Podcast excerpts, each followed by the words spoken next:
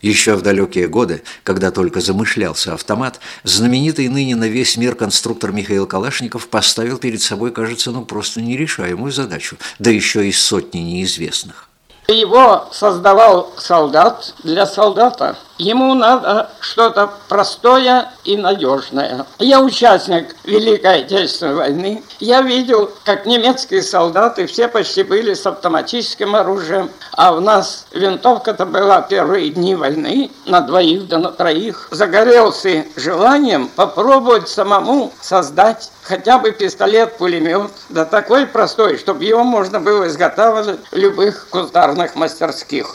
И вот это требование, простота и надежность, а оно в принципе универсально, на вооружение взяли и конструкторы Ижевского механического завода, хотя в их руках тогда было уже готовое изделие – пистолет Макарова. Жизнь показала, что Макаров, как обычно называют специалисты это оружие, живет и будет здравствовать еще долго, и лишь потому, что ижевчане, внеся свои корректировки, сделали его безотказным и надежным. И об этом главный конструктор Ижевского механического завода Александр Дорф.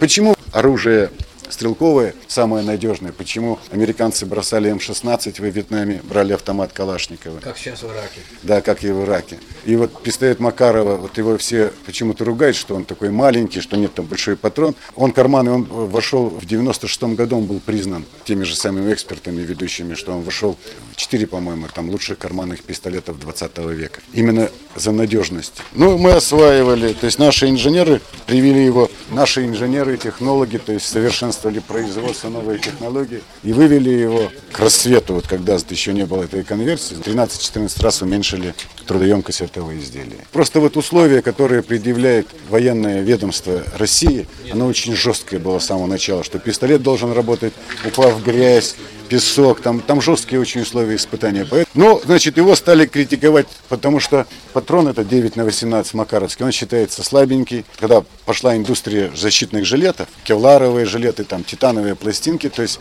пистолет Макарова при его пуле он как бы и не бил. Сейчас наши коллеги из Тулы делают патрон под этот повышенную пробиваемость, и мы считаем, что это будет вторая жизнь пистолета Макарова, то есть который бьет. Вот я сам э, ездил, присутствовал при испытании, представьте себе 8-миллиметровая стальная полоска, полоска, метров с 10 он пробивает ее вот там. Но насчет испытаний боевого оружия, как говорится, тут все ясно.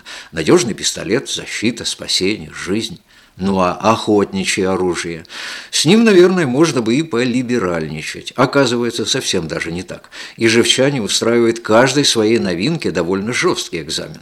Но ни в какое сравнение с ним не идет то, что придумали на итальянской фирме Prima Armi. Похоже, цель была одна – наповал сразить в этих испытаниях ижевское ружье МР-153. А вот что из этого вышло, знает главный конструктор Ижевского механического завода Александр Дорф зверские испытания. Выдержали? Выдержали. Мы, мы тоже удивились. Мы такого уровня не проводили испытания там, такого жесткого даже.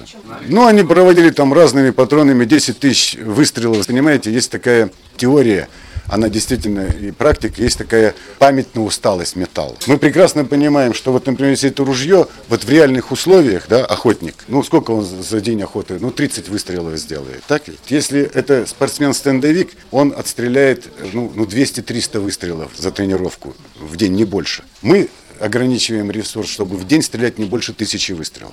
Потому что вот напряжение, которое создается в металле, должен там 12, примерно 14 часов металл отдохнуть, и напряжение уходит. Исходя из того, что больше тысячи выстрелов никто никогда в реальных условиях мы не испытываем. Они там построили огромную армию, они чуть, чуть не на круглосуточно стреляли, и за 4 дня, что ли, они там 10 тысяч выстрелов, причем разными патронами. Ну, и написали, что вы молодцы. Ну, мы сказали, хорошо.